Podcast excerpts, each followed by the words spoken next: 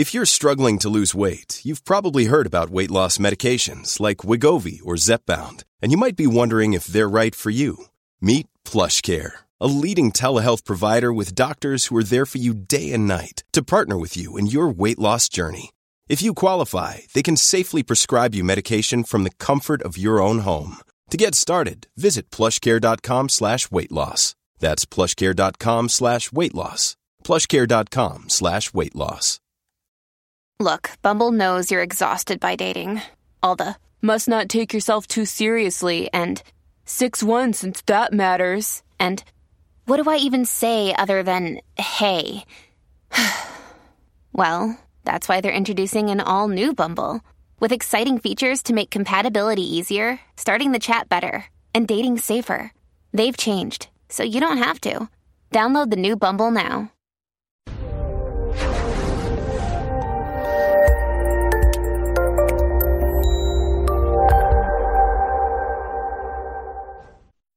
Hi, everyone, and welcome to today's presentation on acceptance and commitment therapy skills. This is Counselor Toolbox, bringing you practical tools for recovery from mental health and addiction issues. This episode was pre recorded as part of a live continuing education webinar. CEUs are available on demand for this presentation through our sponsor, All CEUs. Go to allceus.com slash counselor toolbox to register. Over the next little while, we're going to discuss the goal of ACT. We'll explore yet again what is mindfulness. We'll talk briefly about how ACT differs from other mindfulness based approaches and what's unique to ACT. Then we'll move on to dis- talking about destructive normality, who knew, and experiential avoidance. Finally, we'll move into therapeutic interventions that are common in ACT, talking about how to confront the client's agenda, which is generally clients come in and they want us to take away the problem. And ACT wants us to really confront that and say, are we talking about taking something away or just changing the way we perceive it? Um, and then we'll work on thinking about control as the problem. Too often, people try to control their depression, control their anxiety, and the harder they try to control it, the more out of control it seems. And we will end by exploring the six core principles of ACT. Why do we care? As usual, uh, not every intervention fits every single person.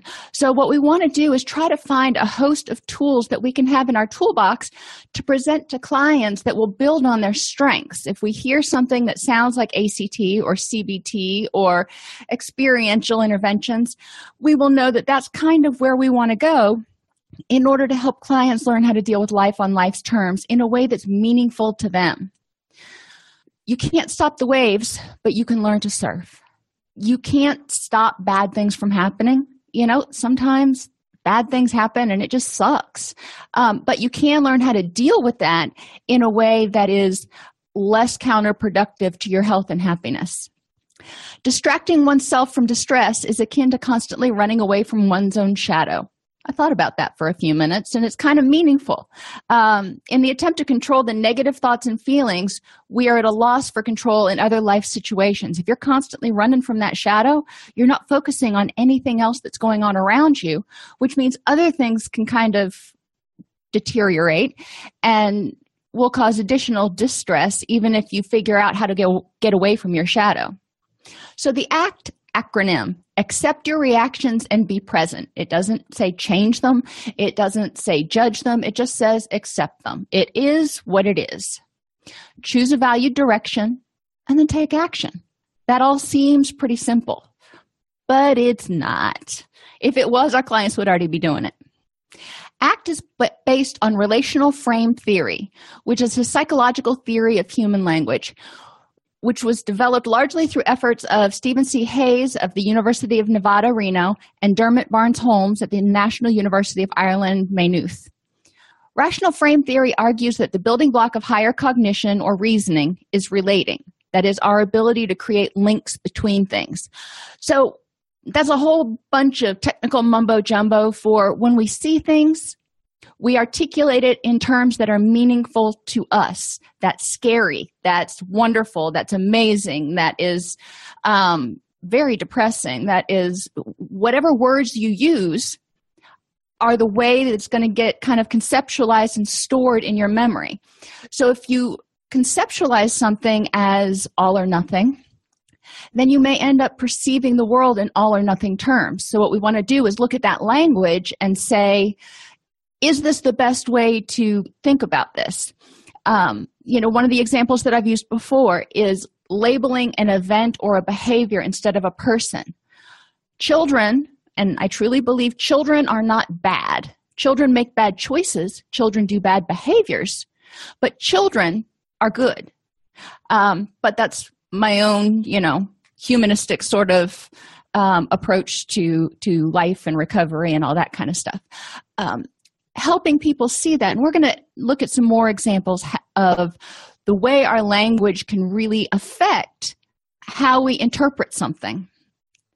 Contextualists seek to understand the complexity and richness of a whole event through appreciation of its participants and features. Now, think about functional contextualism. Contextualists say, in this context, when we when my son was little, we would go um, to different places, and at home, he knew what the rules were. He knew we didn't touch the TV. He knew everything that the way it was supposed to be. But when we went to my grandmother's house, he had never been there before, and she had a TV and she had other things, and she had knickknacks and stuff we didn't have. So this was a different situation. So the little scientist in him went off, and he walked over to the TV because he was trying to figure out in this context, in this situation, how am I supposed to function? Functional contextualism. See where I'm going here? He walked over to the TV and he pointed to it and he looked at me and he said, No touch. I said, That's right, Sean, no touch he reached out and he touched the TV and he looks at me and he goes, Time out. I said, Yep, buddy, time out. And he toddled over to the corner and sat down. He just wanted to make sure that those rules still applied. And it wasn't anything, you know, I wasn't like, well, he's doing that to be spiteful or he was just trying to figure it out. And as soon as he figured it out, he didn't bother to, the TV again. So what I want you to get from that is the fact that people will behave differently in different situations. And the reason they behave differently in different situations is because there are different variables in play.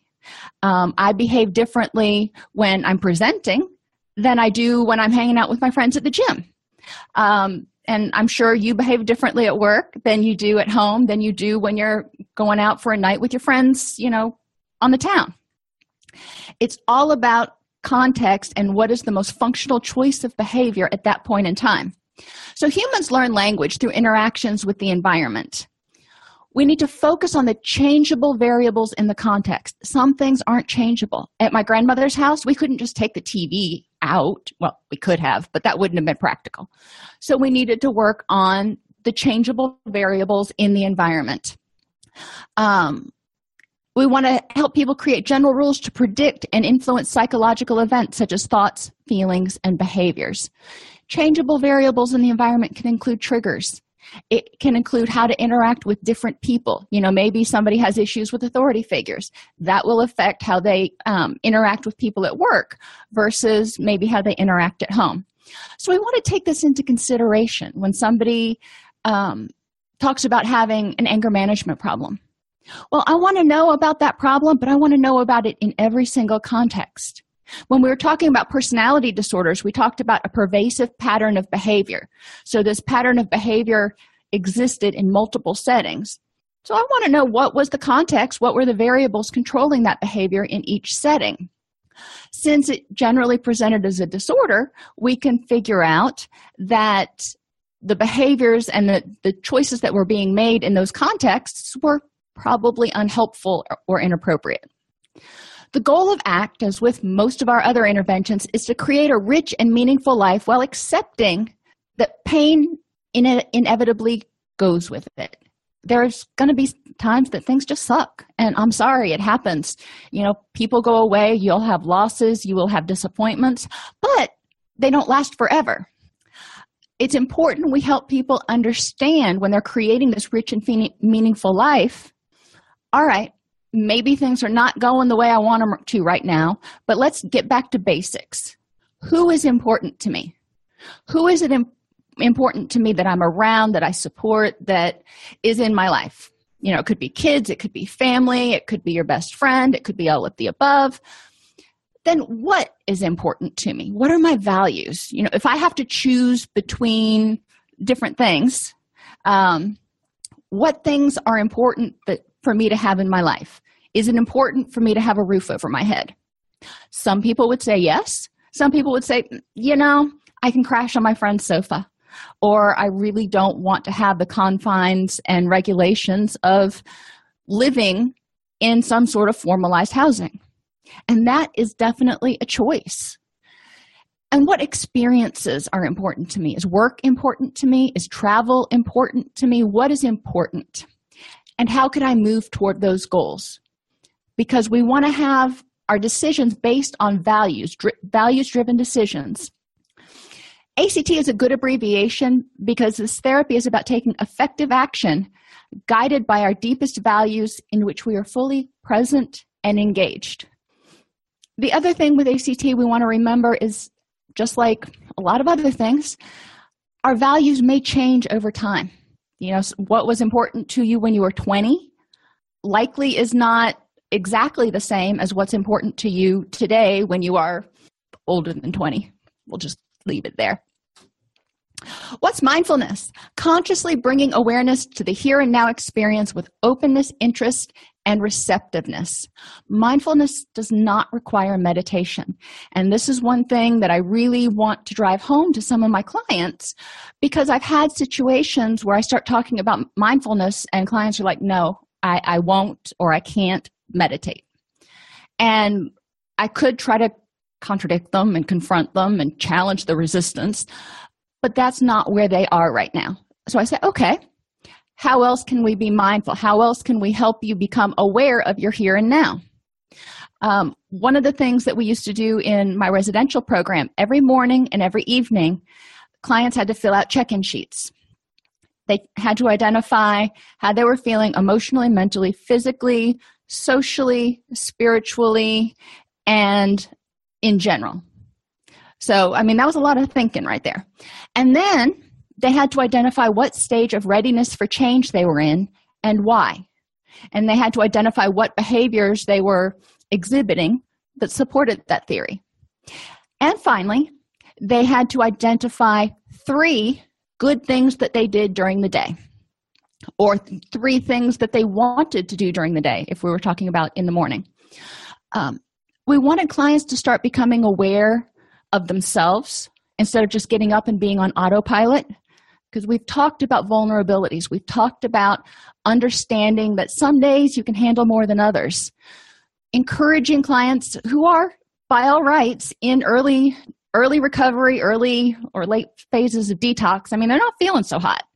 So I want to know how they're feeling because then we can start talking about okay, you feel sluggish today how can we help you with that because there are going to be times when they're in recovery when they are out of treatment and you know two years down the line when they wake up and they've got the flu and they feel like crap and they feel sluggish but they've got stuff to do. So let's learn how to deal with that now. So anyway um, we're not going to require them necessarily to meditate. Some people think it's the greatest thing in the world. And if they can meditate great because there are so many beneficial aspects to meditation. Um, some of our clients who have anxiety disorders, who have ADHD, or who have ex- extensive trauma histories may have difficulty, um, at least in the early phases of treatment, with meditation, with quieting their mind. It's really, really scary for them.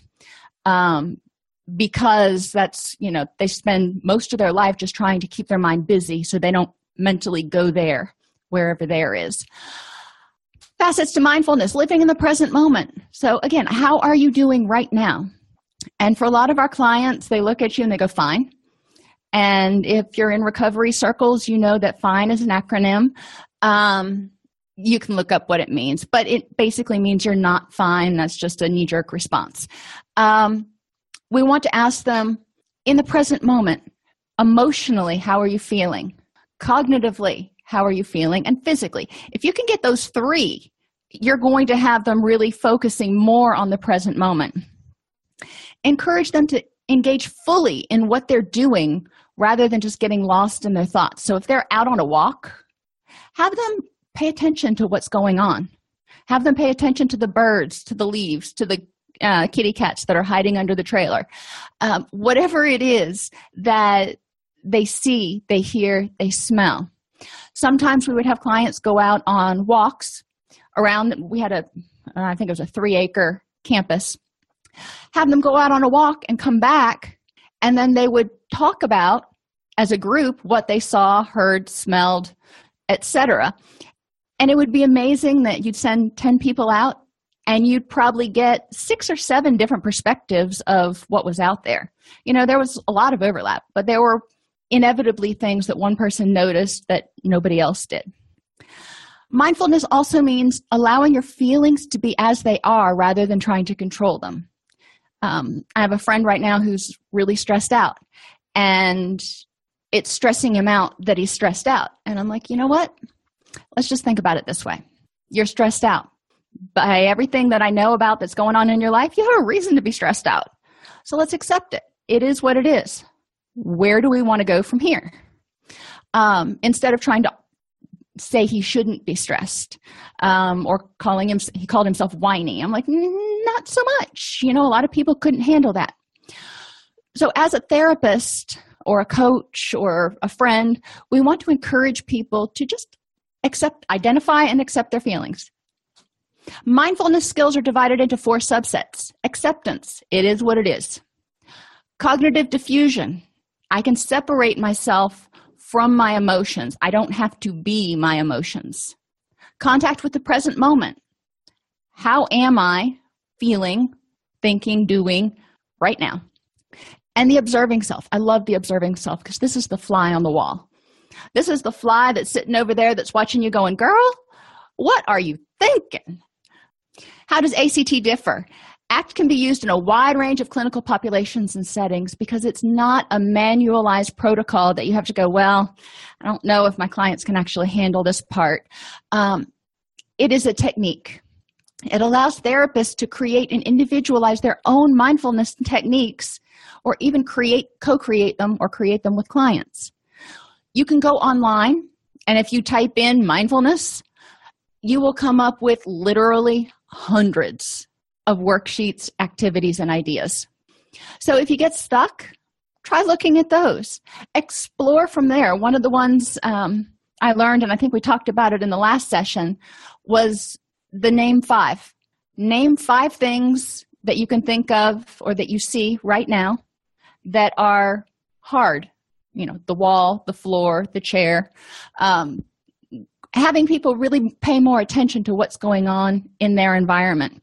You remember that uh, game that a lot of us used to play back before there were iPhones when we'd go on long car trips and you'd look at the billboards and you'd find billboards to fit each letter of the alphabet. Whatever keeps you occupied. um, but it made you be more aware of what was, you know, going on at least visually around you. What is unique to ACT? ACT does not have symptom reduction as a goal. The ongoing attempt to get rid of symptoms, and this is really important, so just bear with me while I read it to you for a second. The ongoing attempt to get rid of symptoms actually creates a clinical disorder. The private experience, which is labeled as a symptom, anxiety, produces a struggle with that symptom. So you're trying to control your anxiety and you're getting frustrated because you can't control your anxiety, which makes you feel helpless, which increases your anxiety about the fact that you can't control your anxiety. Does that make any sense? No. A symptom, by definition, is something pathological and something we should try to get rid of.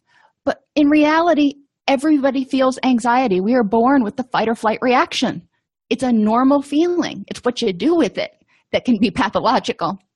So, identifying the feeling, saying, All right, my body or my brain is perceiving that there's a threat right now. Okay, let's take a look at that. In ACT, the aim is to transform our relationships with our difficult thoughts and feelings and learn to perceive them as harmless, maybe uncomfortable, transient psychological events. The thought that I can't do this anymore, that's a feeling. That's a valid thought.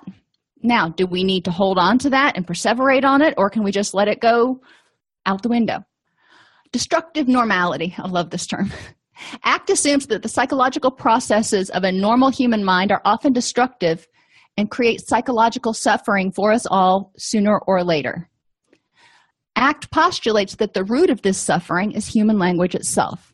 Now, some of the things that we've talked, if you think back to the abandonment class and some of the other classes, a lot of our schemas are formed in early childhood where we are thinking in concrete terms, where we are learning and relating in concrete terms, all or nothing, focusing on one aspect. So the verbal representation of whatever it is that is scary or threatening tends to be not as functional when you're an adult and you have more skills and more independence and more ability to survive on your own. Um, so it's this language uh, that tells you, I must do this all the time. I should have done that, that can cause suffering.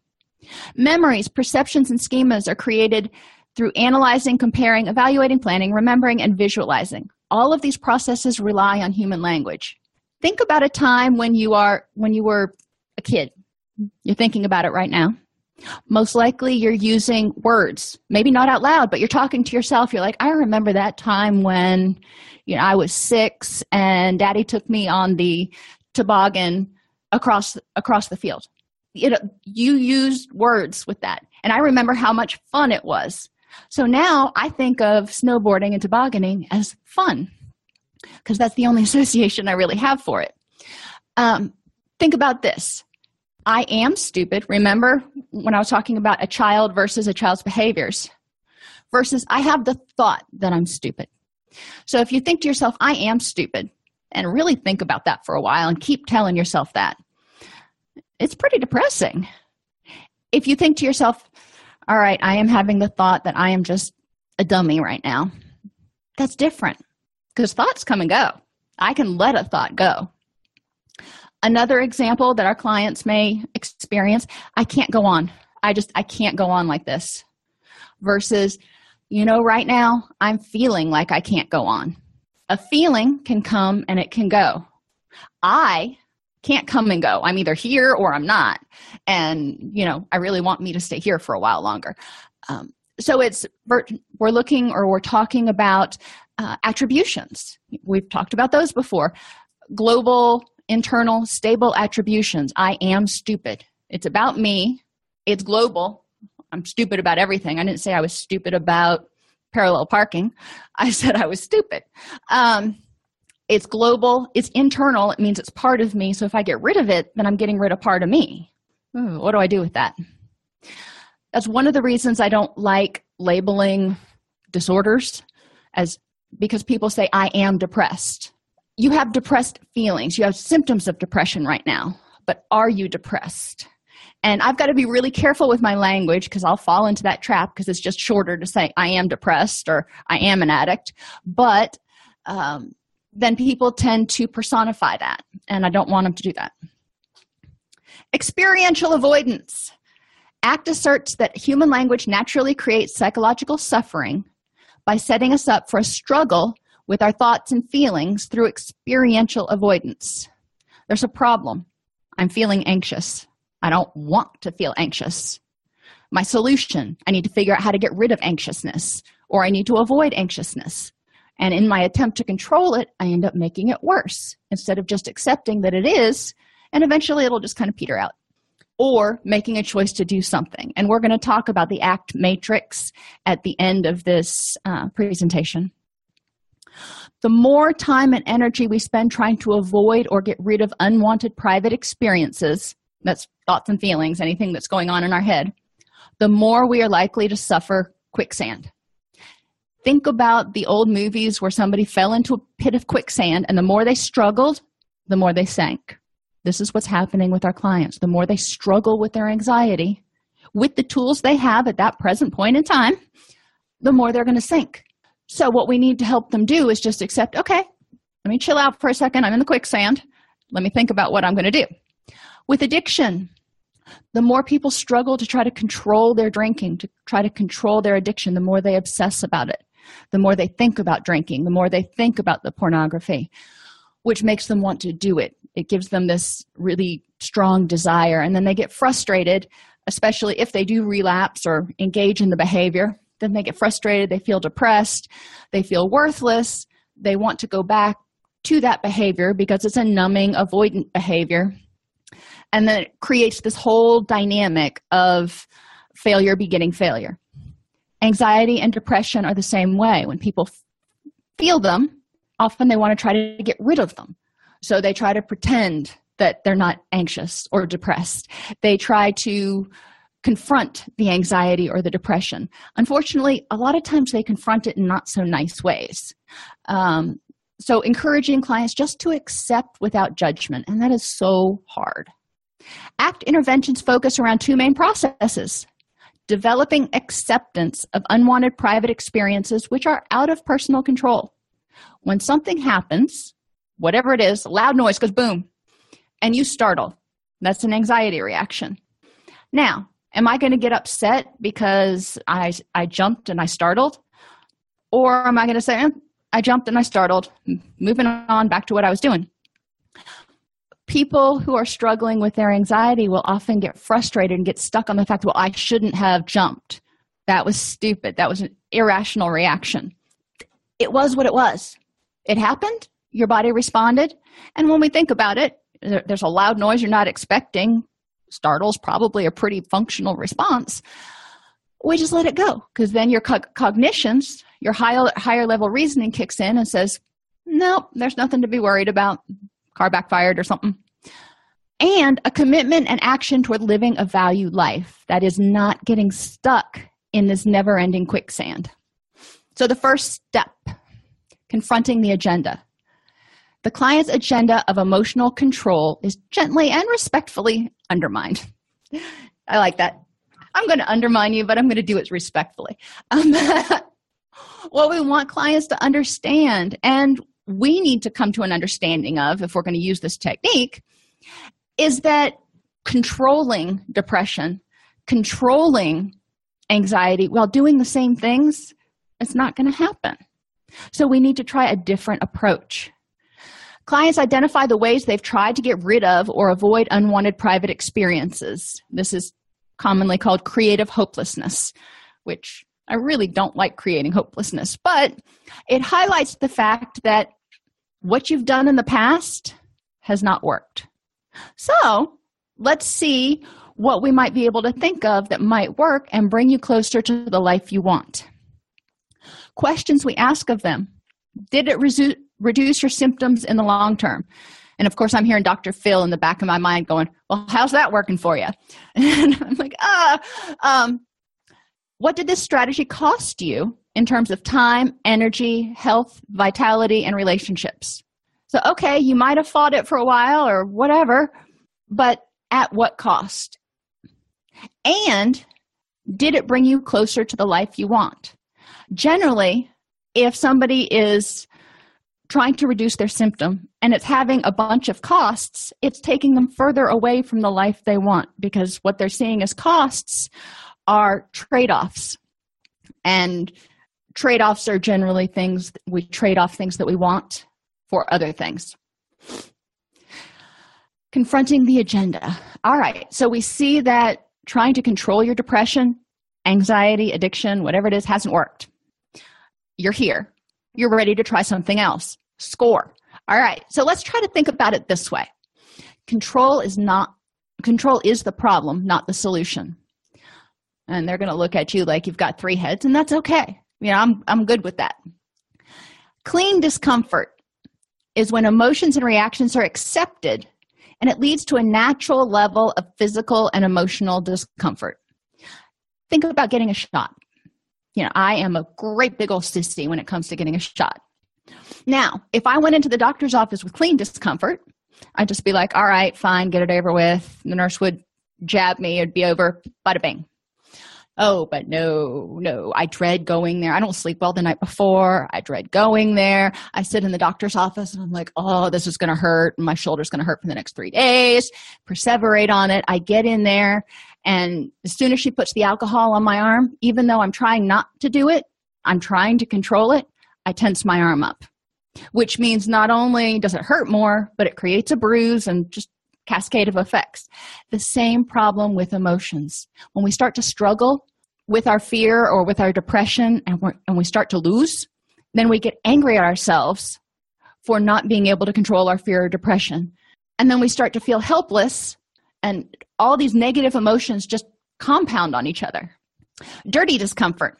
Once we start struggling with that emotion, the struggle switch is what they call it in ACT, is turned on. And it says, All right, ready, go. Um, discomfort increases rapidly. The struggle switch is like an emotional amplifier. Switch it on, and then not only do we have anxiety, but we have anger about our anxiety, anxiety about our anger, depression about our depression, or guilt about our guilt, or all of the above. Some people are really talented and they can have like every negative emotion concurrently. Um, that's not necessarily a beneficial talent, but I have known people who have, you know, basically gone through their behavior chain analysis and identified you know that they ended up feeling all of those feelings as a result of the initial negative feeling. So the six core principles. Once the emotional control agenda is undermined once people realize that trying to control this you know just trying to think it away is not going to work then we introduce the six core principles of ACT to help clients develop psychological flexibility we all like flexibility defusion sounds just like what it is. We're going to kind of diffuse this moment. Acceptance. All right, I'm going to accept it is what it is. Contact with the present moment. That observing self, remember my fly on the wall. Values and committed action. So let's look at those. Cognitive defusion is learning to perceive thoughts, images, and memories as bits of language as opposed to something that's dangerous. You know, it it's a memory, it's a thought. It can't hurt me now. I can choose to hold on to it, I can choose to magnify it, or I can choose to just let it go in and out. Um, cognitive defusion means stepping back and recognizing that thoughts are just transient, private, subjective events. What do we mean by that? It's not an objective truth. What happened, happened, but what you are remembering is your subjective account of what happened if you were scared, if you were depressed. Um, think about a race. You know, there are five runners in a race. One person wins and four people lose. The person that won is like, score. Um, you know, they remember that event as very positive. The four people that lose, one person says, hmm, I need to work on my speed a little bit more. Another person says, I should have done better getting off the block when the when the gun went off the third person identifies something else they can work on. And the fourth person's like i am a total failure. They all ran the same race but they all had different subjective interpretations and subjective memories of that event. So a simple exercise that came out of some of the readings. Think of a negative self-judgment that takes the form of i am x. I am stupid I am lazy. I am, you know, of course, we're going to think about negative stuff because our clients don't usually come to us and say, I am awesome. Um, believe it as much as you can. And we talked about this earlier. Notice how it affects you when you repeatedly tell yourself that. Now, some of you are probably thinking back to Stuart Smalley and looking in the mirror and going, I am good enough, I am smart enough, and gosh darn it, people like me. But anyway, when people hold on to a negative thought, then they start to sort of personify, they take on that negative thought, and it affects them mentally, it affects them emotionally. If you keep telling yourself you're stupid, how, how does that work to make you happier? How does that work to make you less anxious? Then turn it around or add the phrase, I am having the thought that. I'm having the thought that I'm stupid notice what happens. Once you add that clause in the front or phrase, it's been a while since I had English, um, people start to notice a, de- a distance from the thought. And they also, like I talked about earlier, they're not talking about themselves anymore. It's not this global, internal, stable thing that they're talking about. It's not them that is X, it's a thought that's telling them they're X. And we can silence thoughts, we can make them go away. Defusion techniques. Some things, and if you Google these, you can find lots and lots more. Um, the mind. Treat the mind as an external event, almost as a separate person. My mind is doing this. I don't have to do it. My mind is interpreting it this way. I don't have to necessarily accept or reject it. I can just observe what my mind's doing and be in awe. Um, I'm having the thought that.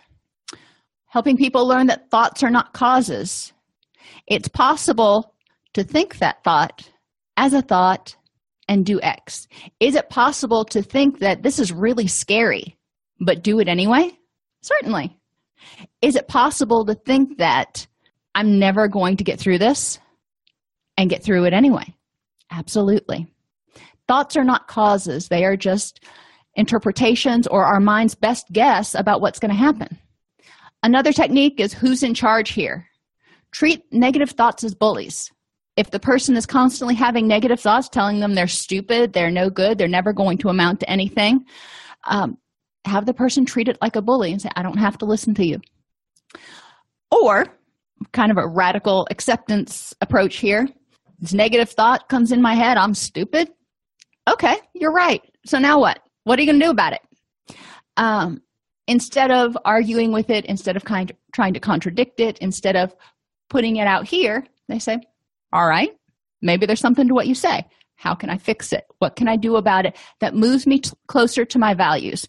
And in ACT, we always want to have that clause on the end that moves me closer to my values. Acceptance means making room for unpleasant feelings, sensations, urges, and other private experiences. We don't have to let them set up shop there, but we have to set, understand or accept the fact that they're going to come and then they're going to go. Kind of like, you know, an unwanted family member that comes, stays the night, and then moves on. You know, just don't let them un- unpack and stay there for a while. We want to allow them to come and go without struggling with them, running from them, or giving them undue attention. So, again, back to that family member. You have Uncle Bob, and he is just the worst house guest.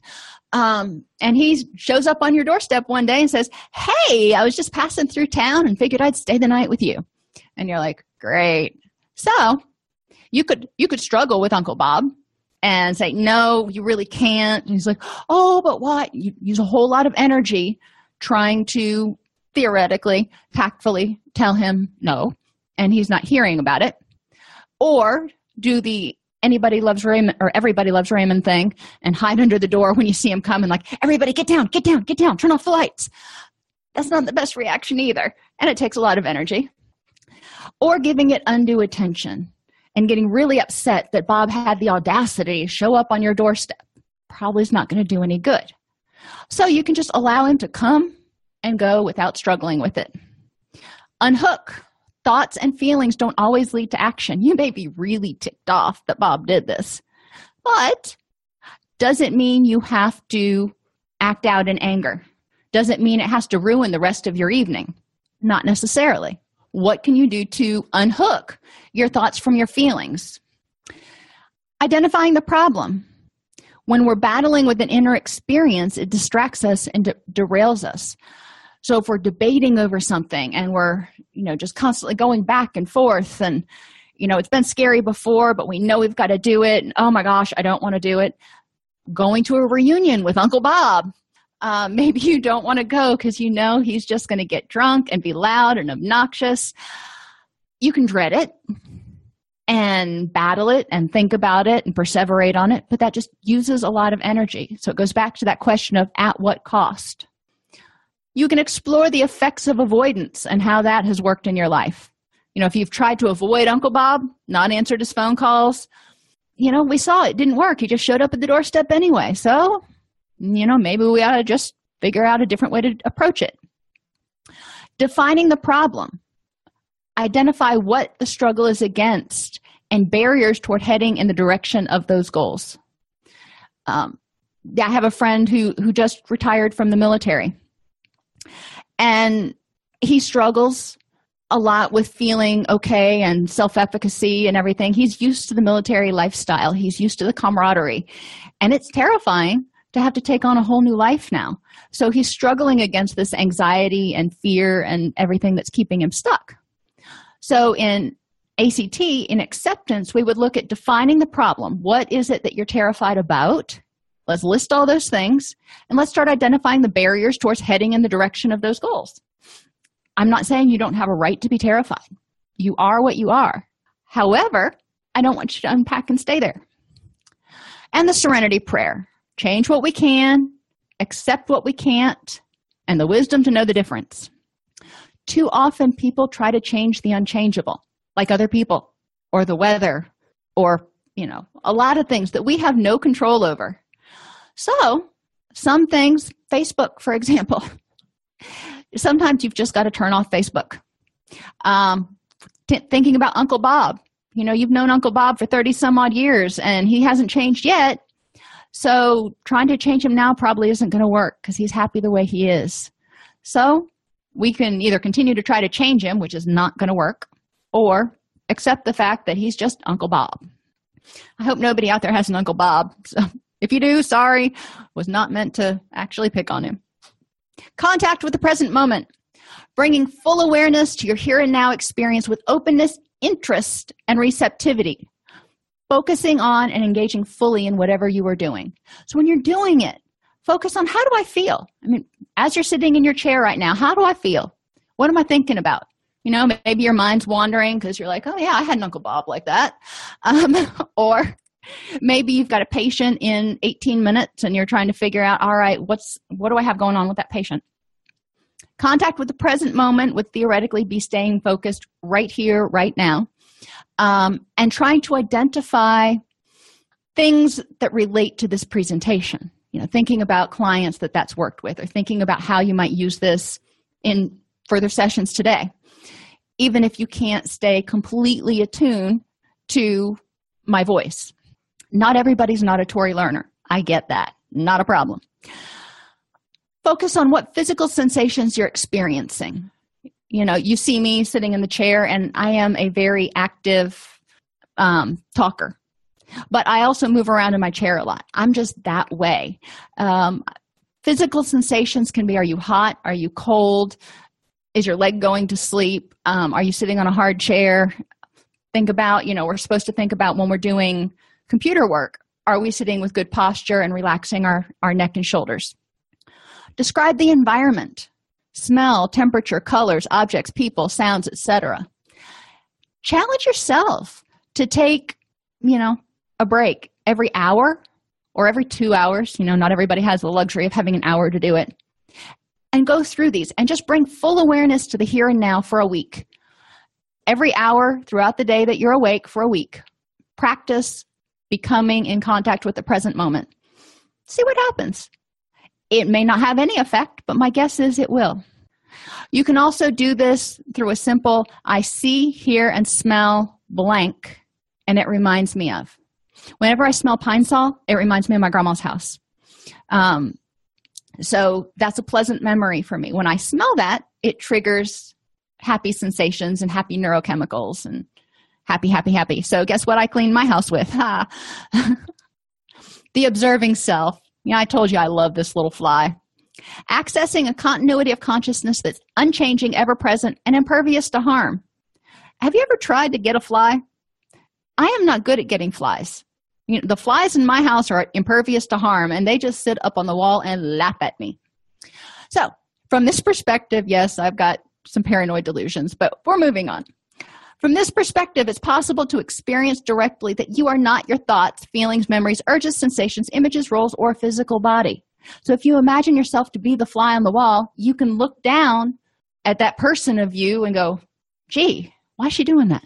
Or that's crazy, or a score, having a good day today.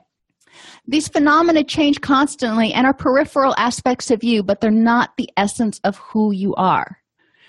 So, this fly is seeing the peripheral you. This fly is just looking and seeing you act or react the way you do. Think about if you get um, a, a, new dog, and especially a, a new an older dog, a rescue dog, and they have some behaviors, and you're like, where did that come from? contextual. What's going on? What did it get them in the past? Um, but the dog is also sitting there watching you, going, are you sure you want to do that? So, values, clarifying what is most important deep in your heart. And some people hate that phrase, but you know, when it comes down to it, what is most near and dear to you? What sort of person do you want to be? What is significant and meaningful to you? And what do you want to stand for in this life? Now, any of those could be an entire essay and you could spend you could have a client do one each week for four weeks to help him or her start identifying their values um, Steven Hayes has a whole series of books that walk you through these six steps. There's guess what? Six books, um, and help you help clients more effectively implement the six components of ACT. But clarifying, he has a whole book on it, so obviously it's not just four bullet points. Um, there are a lot of different ways to help clients clarify their values versus what they told were told they should think or should feel. A lack of values or confusion of goals with values can underline the underlie the inability to be psychologically flexible. So, if you're confusing a goal with a value, I want to be rich, that's not a value. What is your value? That's a goal. Why do you want to be rich? Why do you value money? Talking about that. The next step in the ACT process is choosing a direction and establishing willingness identifying motivating values. What direction do I want to go? And again, how does it get it cl- me closer to where I want to be and who I want to be with? And establish a willingness to help regain control of life, not necessarily just to control thoughts and feelings. So I'm going to take control of my life and I'm going to understand that there are going to be bumps in the road. But I'm also going to understand that I'll also get to feel the good things because I'm in contact with the present moment. That's right. Committed action, setting goals guided by your values and taking effective action to achieve them. Sometimes this is called purposeful action. Everything you do has a purpose, and that purpose is to get you closer to where you want to go, not to set you backwards. And I told you we would end with the ACT matrix, and that's a whole different book. Um, there are activities on psychological flexibility that work with this. Um, but to try to kind of put it all into context and tie it up with a handy little bow. On the top of it, you have your behaviors and your five sense experiencing. What's observable to others? When you walk into a room, what do others see? Others see you, others see the other people in the restaurant, others see the expressions on your faces. Um, others can feel the temperature of the room, but they don't know what's going on inside your head and they don't know what you're thinking. Down, down at the bottom are your thoughts, emotions, and internal experiences. Now, this project or this activity divides this into four quadrants. So when you're looking at towards the left side, you're moving away from your goals and values. So, what do I do that moves me away from discomfort? And how is this moving me away from my goals or values? So, a lot of times clients will come in and they'll say, When I'm really stressed out, I have a few drinks. Okay, that's what you do. And we're not judging, we're not doing anything, we're just writing it down. So, we put have a few drinks up here. What, am I thinking or emotionally experiencing right now that's moving me away from my goals? A lot of times it's you know, fear, depression, anxiety. This is why they're here. So, you take that dysphoria, I'm just going to generalize it. And when you feel dysphoric, you drink. So then the person is stuck on this left side of the activity, this left side of the quadrant thingy. Um, because once they drink, then they've just intensified. They haven't fixed anything, they just escaped for a little while. So then they sober up and they're still dysphoric. Then we move over here and say, okay, what's moving me toward my goals? Well, first I have to know what my goals are. So, what and who is important to me? What am I thinking or emotionally experiencing that's moving me toward my goals or values? And things these are things like accomplishments, success, happiness, observable things, things that other people can see that are moving you toward your goals and values. What could I do to move me toward who and what is important to me? And what am I doing right now that is moving me toward my goals or values?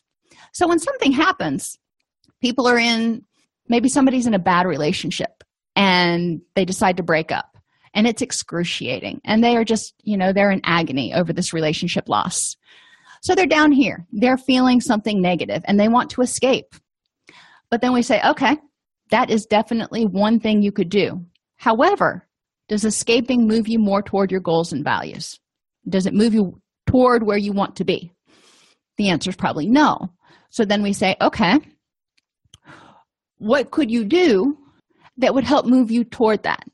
Or maybe they're thinking of getting back in the relationship. That's one of their options. If they're not going to escape, maybe they just need to suck it up and get back in the relationship.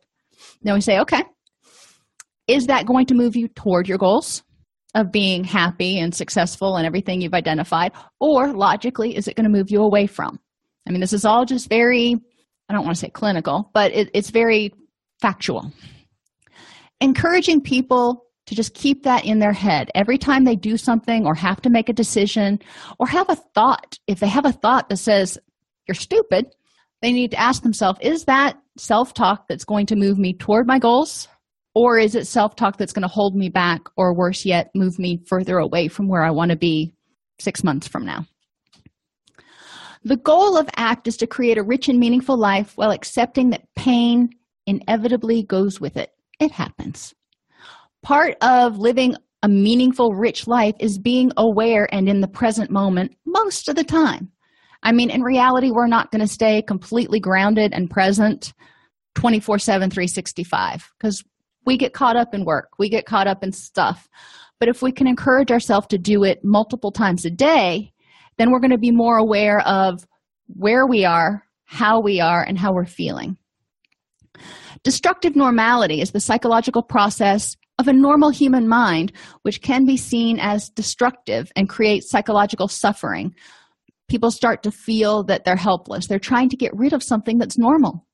You feel anxiety. That is a normal feeling. That is a normal reaction. I totally get why you feel that right now. What do we do about it? Actions designed to avoid the experience in the present are not going to be helpful. We want to help people just identify and accept.